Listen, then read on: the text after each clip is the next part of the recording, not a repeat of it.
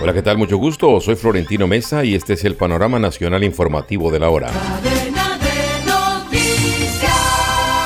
El gobierno nacional volverá a dialogar con los mineros de Antioquia que protestan desde hace 10 días cuando cesen los hechos de violencia y se supere el desabastecimiento de alimentos causado por las manifestaciones que tienen a más de 250 mil personas confinadas. El Ministerio de Salud solicitó activar los protocolos humanitarios para garantizar la protección del personal y los equipos de la misión médica en la región del Bajo Cauca, bloqueada desde el pasado 2 de marzo por mineros que rechazan las operaciones contra la minería ilegal.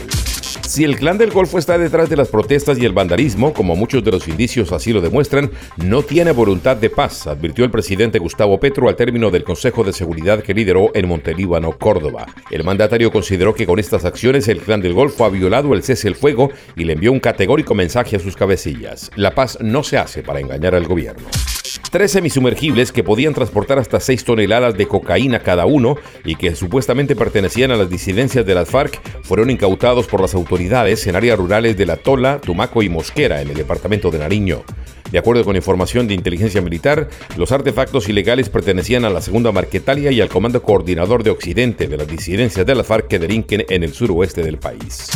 Un hombre al que sus secuestradores tuvieron atado de pies y manos con cables y cuerdas fue rescatado por el ejército en zona rural del departamento de Antioquia, informó el ejército colombiano.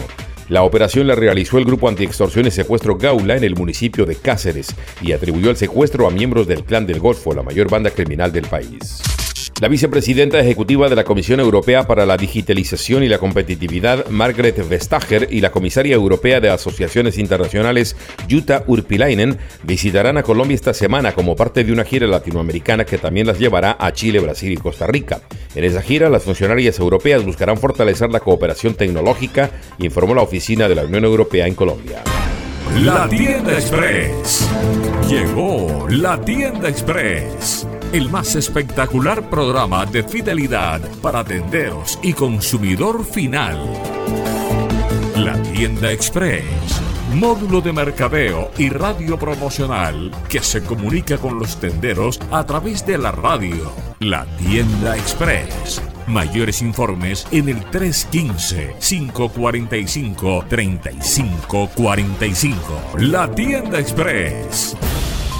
En los deportes, el manager del equipo colombiano que participa en el Clásico Mundial de Béisbol, John Cabrera, afirmó que el triunfo de su novena en su primer partido ante México no cambia nada.